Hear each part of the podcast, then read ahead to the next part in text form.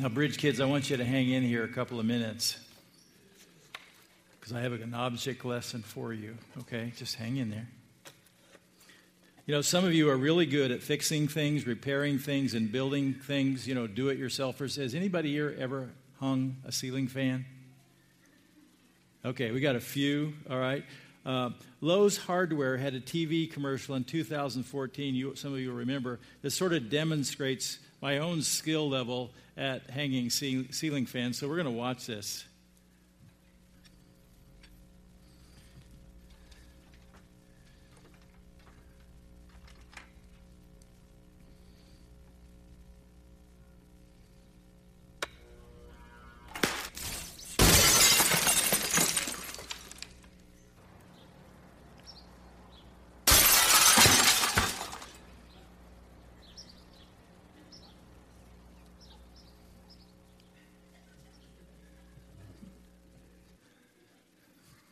So I should boast a little bit. I've actually hung nine ceiling fans, and that never happened once. Um, but I am not uh, very good at fixing things or repairing things, mechanical things. I'm not good at plumbing. I'm not good at electrical, and I'm not good at carpentry. Some of you, though, are good at fixing things and doing things yourself. Uh, but one of the things that that uh, commercial reminds us of no one can fix their salvation. No one can fix their own sin penalty. Uh, no one can repair the damage that sin does to our life. And that's the message the Apostle Paul was passionate about in the book of Galatians. Salvation is by grace through faith, and it's not about self improvement or any kind of self effort or, or human effort. Bridge kids, you can go if you want.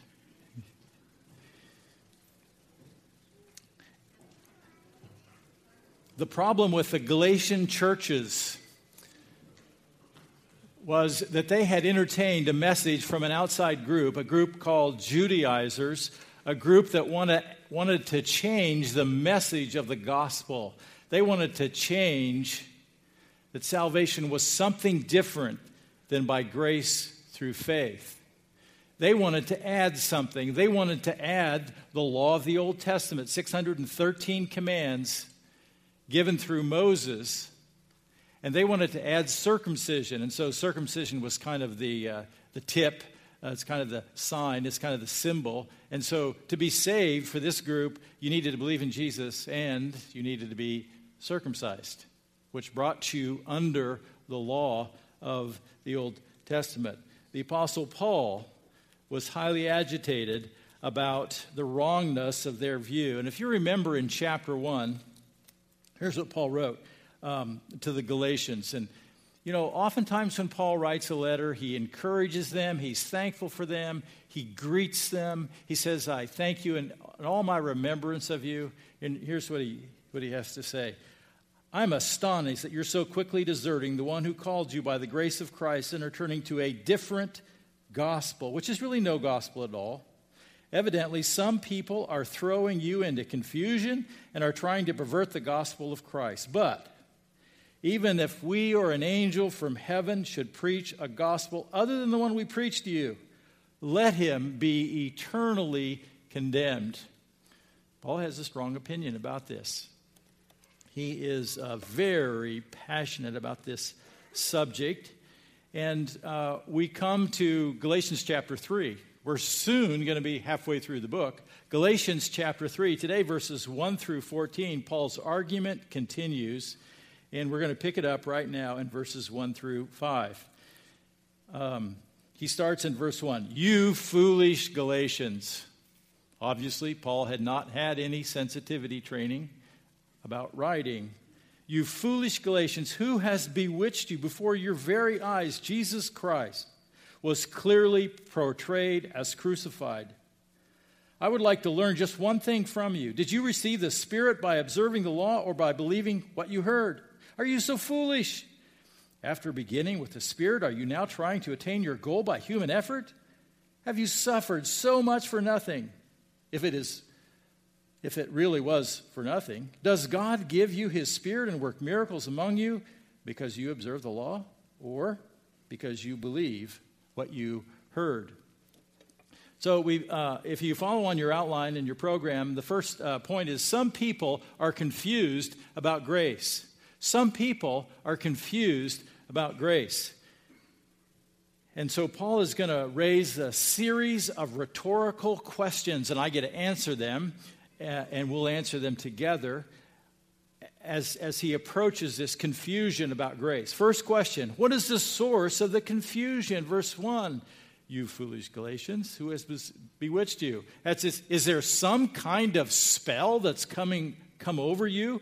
Uh, are you, you uh, it's like you're in a daze. You're not thinking. You have forgotten the most important thing. What's wrong with you guys? Don't you remember the gospel I preached to you? How I over and over before your very eyes, Jesus Christ was clearly portrayed as crucified. Over and over, I told the story of how Jesus died for you. Over and over, I told you that you respond by faith. But it is a gift, that it is God's grace to you. He's done this for you, it is His work for you. And you just need to receive it by faith. You need to trust Jesus. Before your very eyes, Jesus Christ was clearly portrayed as crucified.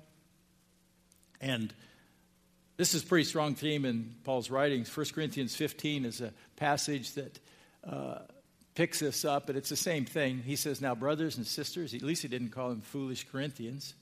He said, Now, brothers and sisters, I want to remind you of the gospel I preached to you, which you received and of which you have taken your stand by this gospel. Good news, you are saved if you hold firmly to the word I preached to you. Otherwise, you've believed in vain. Next slide. For what I received, I pass on to you as of first importance. You've been around here very long, you've probably seen this passage a lot of times because it's first importance that Christ died for our sins. That's why Paul proclaimed that he was crucified, that Christ died for our sins according to the scriptures, that he was buried, that he was raised on the third day according to the scriptures, and that's it. That's the gospel. That's God's work in our salvation. This is what God has done for us. We don't do, we don't earn, we don't achieve by our own effort. It's the gift that God has provided for us. There is nothing more that can be added. It is complete, it is finished. That's why Paul is so agitated. He's so excited about this. Second question is this, verse 2 Did you receive the Holy Spirit by keeping the law of the Old Testament? Let's go back and think about the story, Paul. Verse 2 I would like to learn just one thing from you. And then he asks that question Did you receive the Spirit by the works of the law or by believing what you heard? Okay, Galatians, when you became Christians, let's go back. Remember that? When you became Christians, when I presented the gospel to you, when you responded by faith, do you remember what happened? Did you receive the Holy Spirit by keeping the law? Now, think, let's, you know what? These are Galatians. They are not Jewish people. They do not have the law. They do not even know what the law is. They know a few things about it. They don't read the Old Testament scriptures. But there's this new form of teaching that's invaded their church, and they sort of feel obligated that they need to work harder uh, to please God. And Paul is reminding them, he said, Do you remember this experience? You foolish Galatians, didn't you even you didn't even know the law? The truth is you received the Holy Spirit when you placed your faith in Christ, just like all believers do. Every generation, it's all the same. This is what Paul points out in Ephesians chapter 1. And this is still how it works today, by the way. And Paul says to the church at Ephesus, and you also were included in Christ when you heard the message of truth. They were included. They weren't included before, but now they are included. There's a picture here. They got united with Christ, they joined with Christ. This would be the baptism of the Holy Spirit, and Paul doesn't even use the word here. They now um, have been included in Christ when you heard the message of truth, the gospel of your salvation. So they heard this message. What's that message? Christ died for your sins. He was buried and he was raised on the third day. Message of truth, the gospel, the good news of your salvation. When you believed, you were marked in him with the seal of the promised Holy Spirit. That's how you got the Holy Spirit. You believed. Okay? You placed your faith in Jesus Christ, who died on the cross for your sins, who was a, and this may be worth the price of the course right here, verse 14 for some of you, who was a deposit guaranteeing our inheritance, inheritance until the day of redemption of those who are God's possession to the praise of his glory. Paul is wordy, but here's the deal.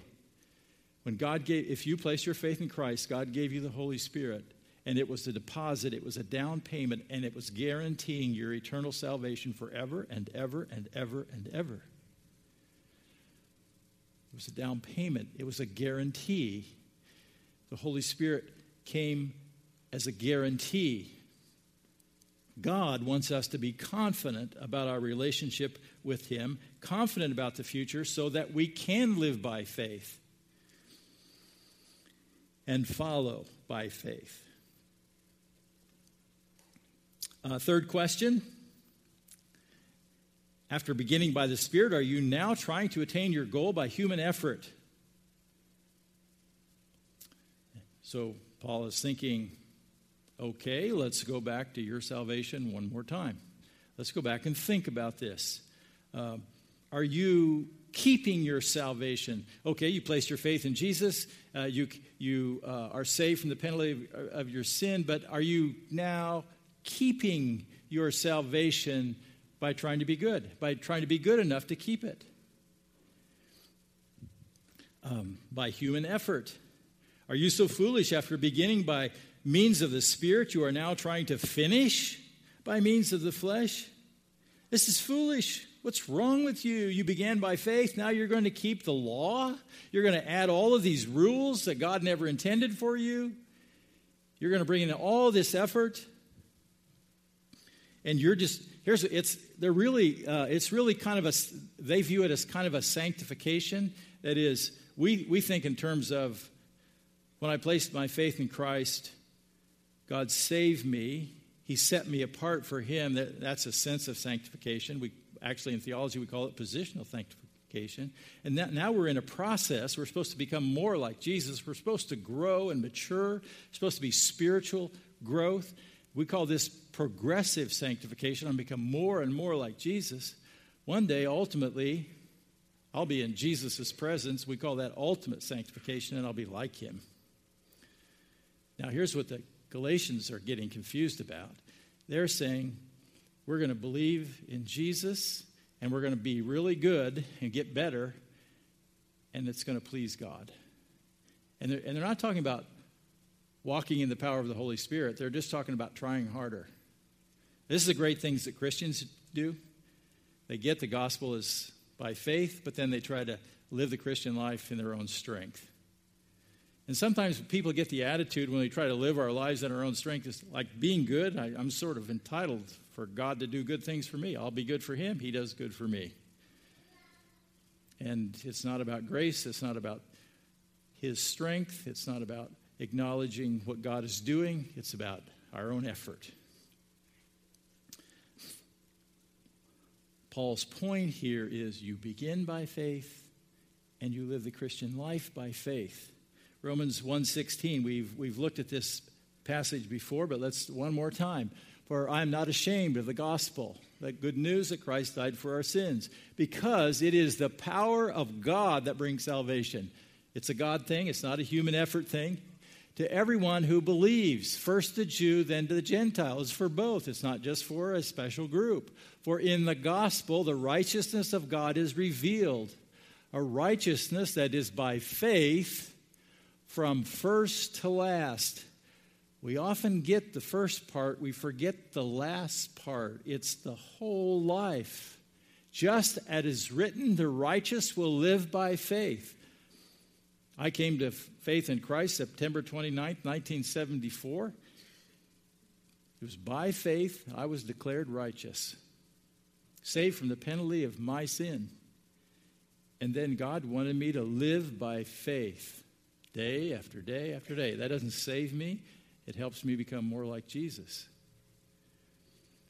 The righteous, if you're a righteous person, it's just normal to live by faith. In fact, that's how God designed your life is for you to live by faith. So the Christian life is not about rule keeping, it's about living by faith in obedience to Christ. Fourth question, thanks for asking. Have you suffered so much for nothing? Verse 4. Have you experienced so much in vain if it really was in vain? So Paul is reminding them of their history, something that it's not mentioned here, but we go back in the book of Acts and we find out they, they became Christians and they under experienced some they became the persecuted church. They became they were under persecution because a group of Jewish people who were angry at Paul and the message of the gospel came in and began to persecute the church the Galatian churches. We find that in Acts 14. Then some Jews came from Antioch. Antioch is, uh, is the strongest church, uh, church planting church. It's a Gentile church in Syria. Uh, Jews came from Antioch and Iconium, that's a Galatian church, and won the crowd over. They stoned Paul and dragged him outside the city, thinking he was dead. But after disciples had gathered around him, he got up and went back into the city. The next day, he and Barnabas left for Derbe. Next slide. They preached the gospel in the city and won a large number of disciples. They returned to Lystra, Iconium, Antioch. Lystra and Iconium are Galatian churches. Strengthening the disciples and encourage them to remain true to the faith. We must go through many hardships to enter the kingdom of God because persecution can happen. And you receive the gospel by grace and you live for Christ, and there's no guarantee you won't have persecution. Sometimes life is really hard. Some of you know that, and you haven't experienced persecution. Paul is saying, Don't you remember that? You just embraced it. You got it. You placed your faith in Christ. You were even willing to suffer persecution when you understood the gospel. Fifth question this is the last question. Did God give his spirit and work miracles among you because you observe the law or because you believe the gospel? Verse 5. So again, Paul says, I ask, does God give you his spirit? And does God work miracles among you by works of the law, by, by believing? They know the answer. Did miracles accompany the gospel when they heard it from Paul the first time? It did, Acts 14, verses 1 through 3. At Iconium, a Galatian church, Paul and Barnabas went as usual to the Jewish synagogue. That was Paul's evangelism strategy. strategy. Paul was a Jewish man. He would go to the synagogue, he would read the Jewish scriptures, and he would identify the Messiah from the Old Testament scriptures and proclaim that Jesus is that Messiah and help Jewish people understand. Sometimes there were Gentiles present, and after he started in the synagogue, then he went to the city streets and he preached to Gentiles, Gentile being non Jewish person. There they spoke so effectively that a great number of Jews and Greeks, Greeks would be a Gentile, believed. But the Jews who refused to believe stirred up the Gentiles and poisoned their minds against the brothers. Next slide. So Paul and Barnabas spent considerable time there speaking boldly for the Lord, who confirmed the message of his grace by enabling them to perform signs and wonders, miracles. Came with the preaching of the gospel. And the purpose of miracles was to get attention to God's message and God's work. And primarily with the Jewish audience. They were expecting signs, they were looking for miracles, and here they are. Wake up, Israel, your Messiah has come. It also was powerful for the Gentiles to see the miracles. Acts 14, verses 8 through 10, another situation. In Lystra, Galatian church, there sat a man who was lame. He had been there from birth and he had never walked. He listened to Paul as he was speaking. He looked directly at him and saw that he had faith to be healed and called out, Stand up on your feet. And that man jumped up and began to walk. There was a miracle of God at the proclamation of the gospel, and this man responded and believed God. It was about faith. His question Did, they, did God do miracles because these Galatians were working so hard at obeying the law. No, God was doing miracles because of people's faith. The Holy Spirit was working because of people's faith. And that's clearly Paul's point. The Galatians had gotten things confused. So now Paul's going to go to the Old Testament. You want to talk about the Old Testament, you want to talk about the law, you want to talk about good works. Let's go to the Old Testament, Paul says. And I'm going to give you an example. Some people receive God's promises, verses 6 through 9.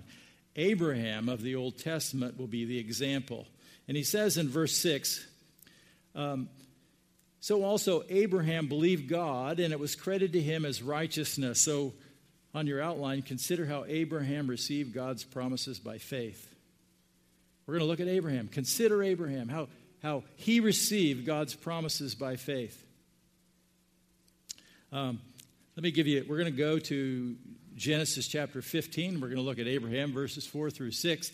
Let me give you a little context here. God, back in chapter 12, had promised to make Abraham great, that he would become a great nation that the, that the world would be blessed through Abraham, that he would have a certain, certain land and certain descendants, and God would bless him, and those who cursed him, God would curse. And this is going to become the Abrahamic covenant. Okay? And this is really important. And by the way, it ties the entire Bible together from Genesis to Revelation. So Paul is going to go back to Abraham our big hero, the hero of the Jewish people. So everybody has to listen because Abraham is the great patriarch of the Jewish people. And um, verse 15 or verse 4 then the word of the Lord came to him. Uh, what the context I forgot to tell you here is so God says, Abraham, I'm going to make you a great nation. So Abraham begins to think about that. How is that going to happen? I, I mean, I'm old. My wife is old. It doesn't look good. I wonder if I should. And so he decides maybe if I sort of adopt my, my uh, servant Eben, uh, Eliezer, maybe, um, maybe God wants to take my family lineage through him. And God says, Nope, not going to do that. Later, Sarah's going to get her handmaid, her, her servant, and going to bring him to Abraham. And so Abraham's going to get her pregnant and, trying to sort of manipulate the promises of God. And God says, Nope, He's got, he's got another way. But here's, the, here's what happens here. The word of the Lord came to him, Abraham, This man will not be your heir, but the son who is your own flesh and blood will be your heir. Meaning, Abraham, you're old. Sarah, she's old. Your heir is going to come through you too.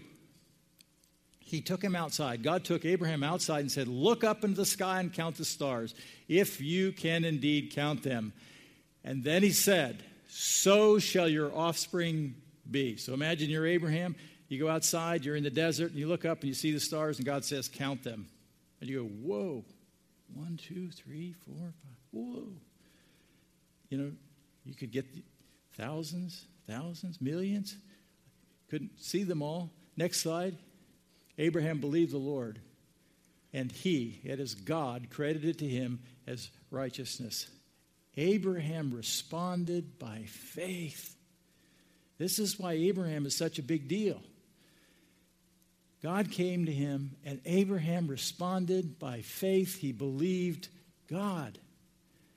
Now, it just wasn't a nice day, you know, just that he believed God. It says God counted it to him as righteousness. God declared him righteous in the court of heaven, God justified him by his faith right here. This is Abraham's salvation experience. Okay? So, why is this important? Why is Paul spending so much time on this? Genesis chapter 17. So, this is later. Then God said to Abraham, as for you, you must keep my covenant. This is the Abrahamic covenant, the one that he's been working on since Genesis 12. You and your descendants, now Abraham believes he's going to have descendants. You and your descendants after you for your generations to come. This is my covenant with you and your descendants, going to be the Jewish people. After you, the covenant you are to keep. Every male among you shall be circumcised. Oh boy. That sounds like fun. Next slide. On that very day, Abraham took his son Ishmael. It was the son he had had with Hagar. This was not the son of promise. And all those born in his household or bought with his money, every male in his household, and circumcised them as God told him. Abraham was 99 years old when he was circumcised, and he doesn't have a son yet, by the way. So, why is this such a big deal? Well, remember, Abraham believed back in Genesis 15. Abraham was saved by faith in Genesis chapter 15. It had nothing to do with circumcision. But now the Jewish people are, or the, the Judaizers are coming along and saying, you got to believe and be circumcised. Abraham was declared righteous without circumcision, before circumcision, it had nothing to do with his salvation. It had something to do with his walk with God. Believe me, it took faith to be circumcised when you're 99. I'm not 99, but okay. So, um, understand this is uh, verses 7 through 9. Understand that we receive God's promises by faith. You're probably starting to catch on to that. Look at verse 7. Understand then that those who have faith are children of Abraham. Paul wants us to see our connection back to Abraham. The Jewish people understood their connection because Abraham was their great patriarch. Uh, verse 8 Scripture for, foresaw that God would justify the Gentiles by faith and announce the gospel in advance to Abraham. All nations will be blessed through you. So those who rely on faith are blessed, and along with Abraham, the man of faith. Now, this is, this is tying a lot of scripture together, but God was doing something really big in the Old Testament. He was not just setting aside a, a people, the Jewish people, for himself. Uh, he was doing way more than that. He was preparing a way for all people. Way back in Genesis chapter 12, verses 2 and 3. This is part of the Abrahamic covenant. I will make you a great nation, Abraham. He actually was calling him Abram here. He's Abram's going to come to faith and he's going to change his name to Abraham. I will make your name great and you will be a blessing. I will bless those who bless you. Whoever curses you, I will curse. And here it is. And all the peoples on earth will be blessed through you. God had a big plan right here, and he's, the plan is, is through Abraham and his descendants, he would bless the entire world, not just the Jewish people, but the entire world. And guess who is the most important descendant of Abraham? His name is Jesus Christ.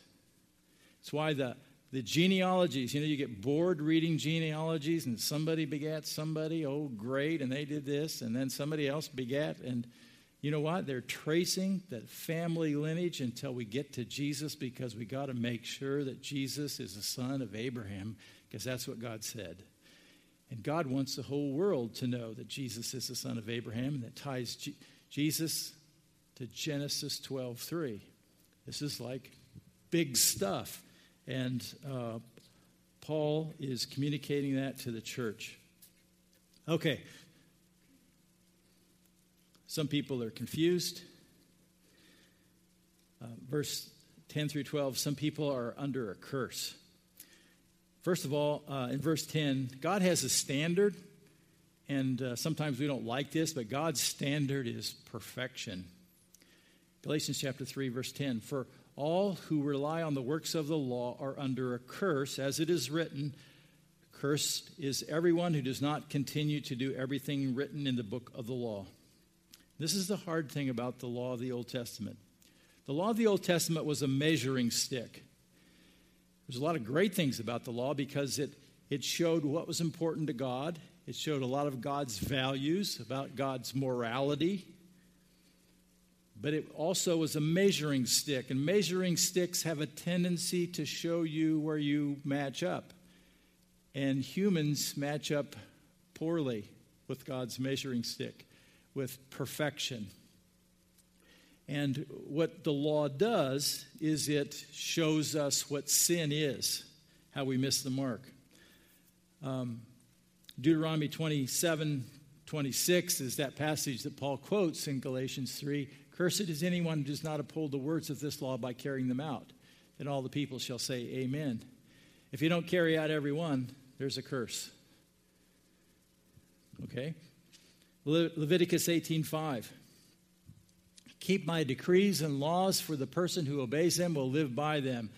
Um, you're going to keep the law, Galatians. You got to live by them. You got to be perfect. Jesus said, Matthew 5 48, Be perfect, therefore, as your heavenly Father is perfect. That is still God's standard. Be perfect.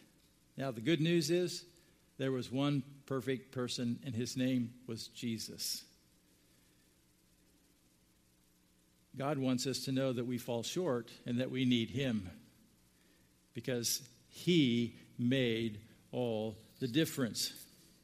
The Old Testament looked forward to Jesus taking on our sin. Isaiah 53 We all, like sheep, have gone astray.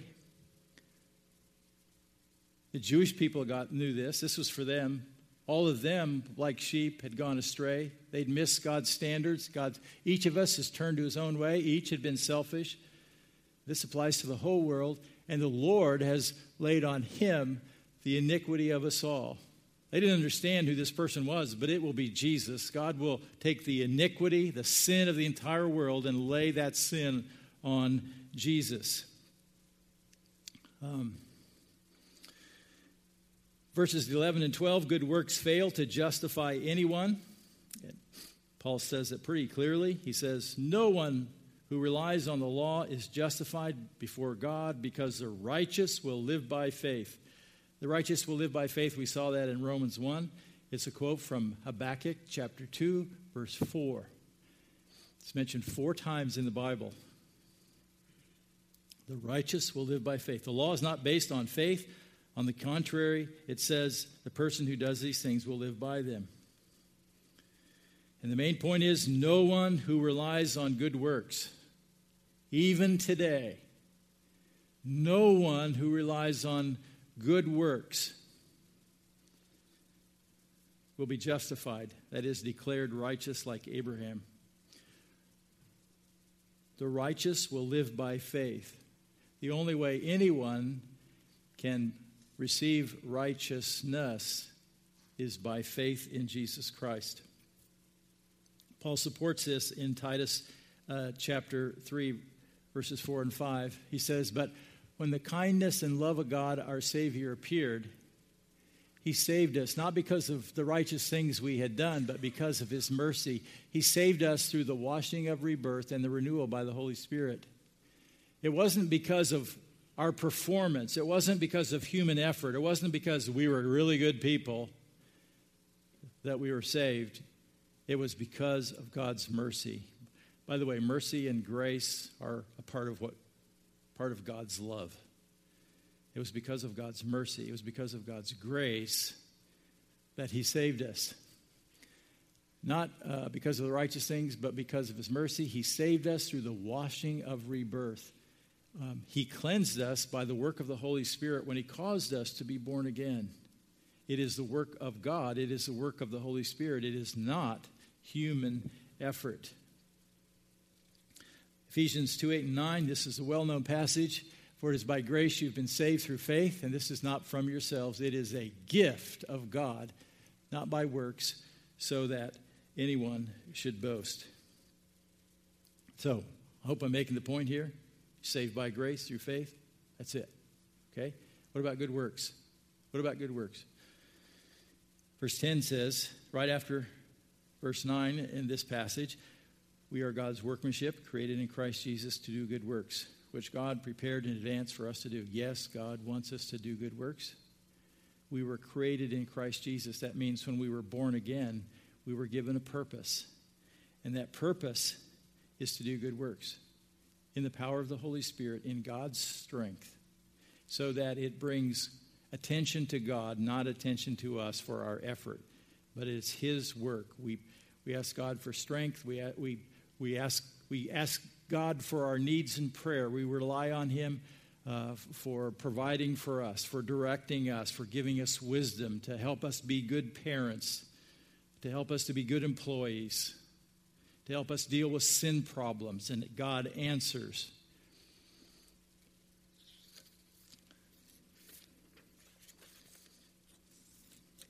So it's all about God getting the honor.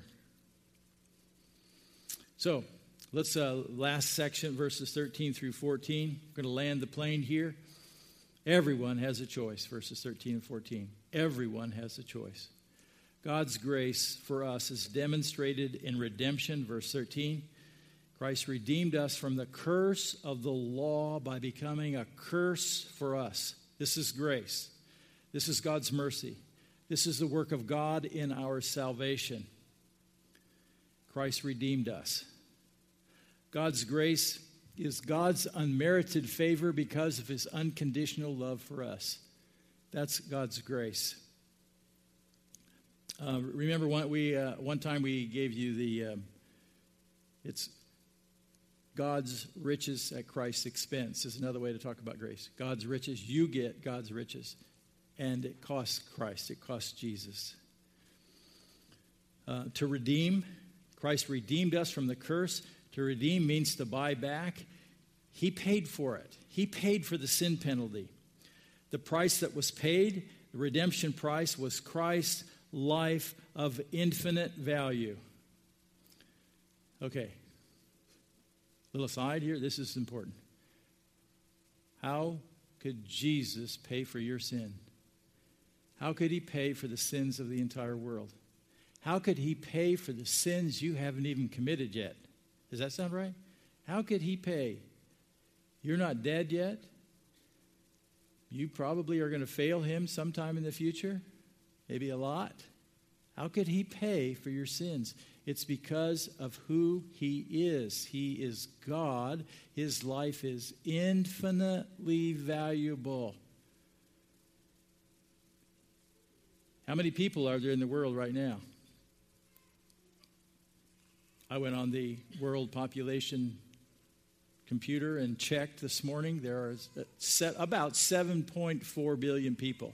You know, if you go there, you can watch the pages. There's like 120 some million born this year, and there's like 50 some million have died, and the, and the, and the numbers just keep moving, and then the total popul- world population. It's, a, it's all statistics and it's estimated, but you know what? I bet it's not very far off. Jesus died for the sins, for sure, of 7.4 billion people. Also for the sins of people who have not yet been born.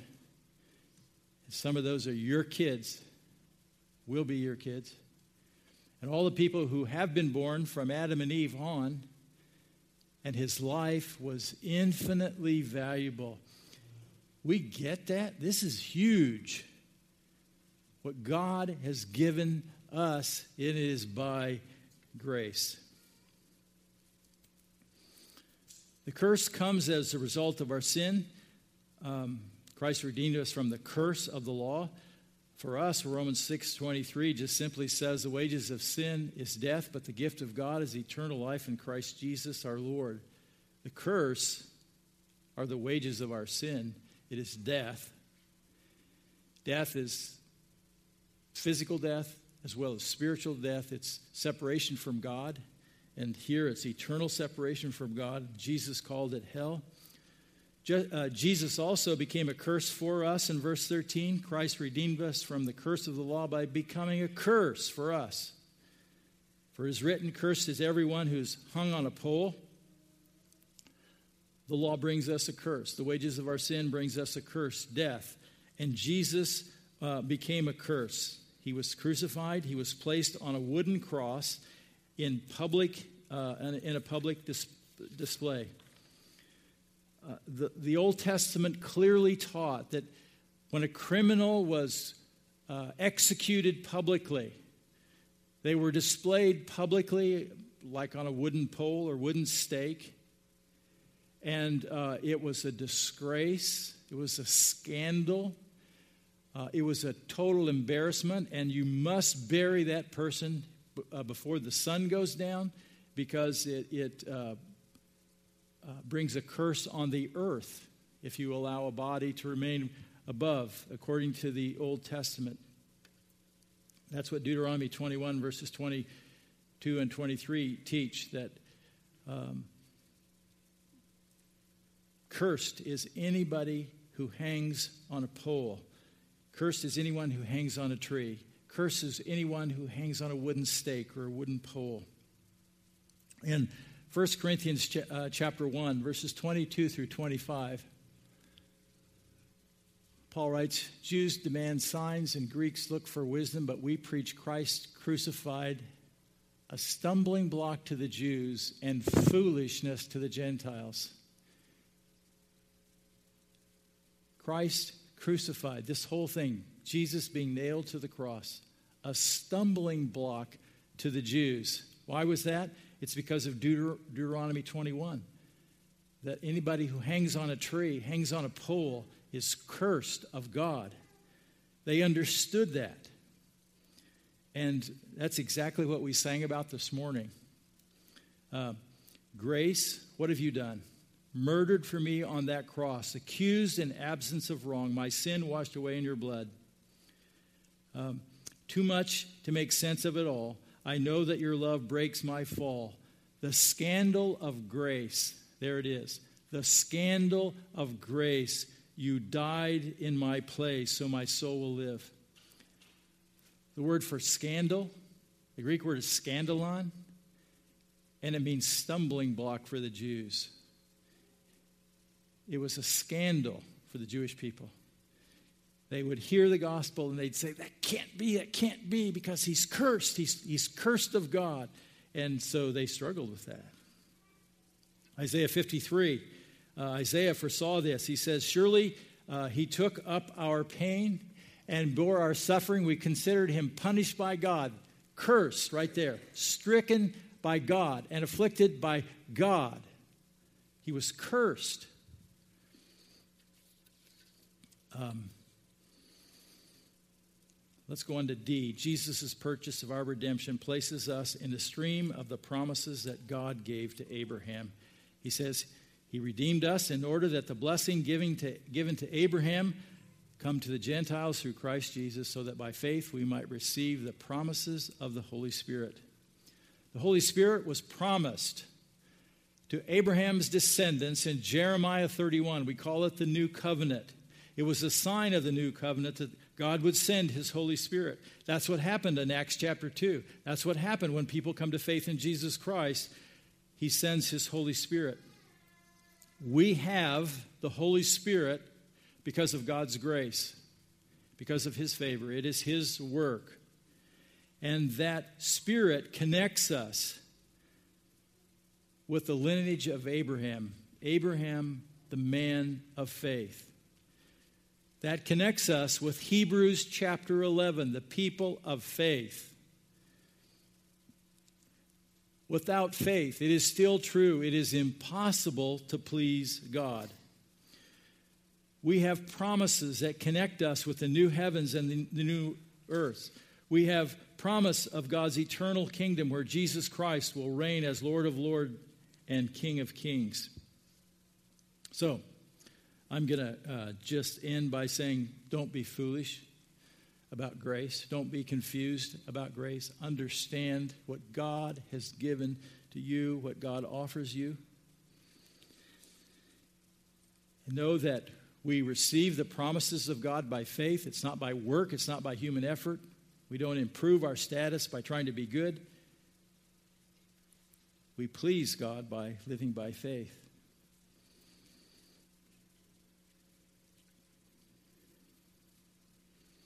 And all of us have a choice to live by faith or to not live by faith.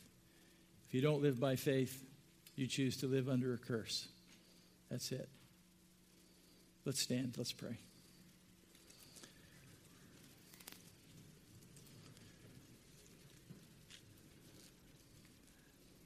Father, we want to thank you uh, for your goodness to us, and we thank you for Jesus Christ, and we sometimes easily take Jesus for granted. We often know a lot of right things, a lot of facts about the Christian faith. We believe them to be true, but we have a hard time sometimes trusting you with our lives on a daily basis to live by faith. Thank you that you've given us resources. Thank you that you have connected us with all the promises for your people.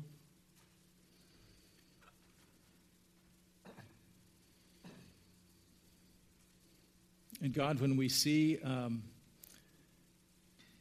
how great your love is, how big grace is, when you think of 7 billion people and Jesus died for them, and how many of those people don't know you yet? Lord, give us a, a heart, give us a passion to share the good news with those people we love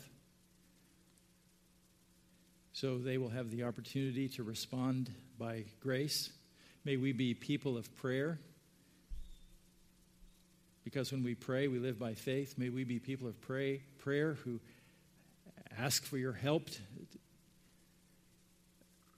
ask for you to work so that people can come to faith in Christ. May we be people of prayer so that you can use us and that we would be available. Please remind us that without faith, it's impossible to please you. For Jesus' sake, amen.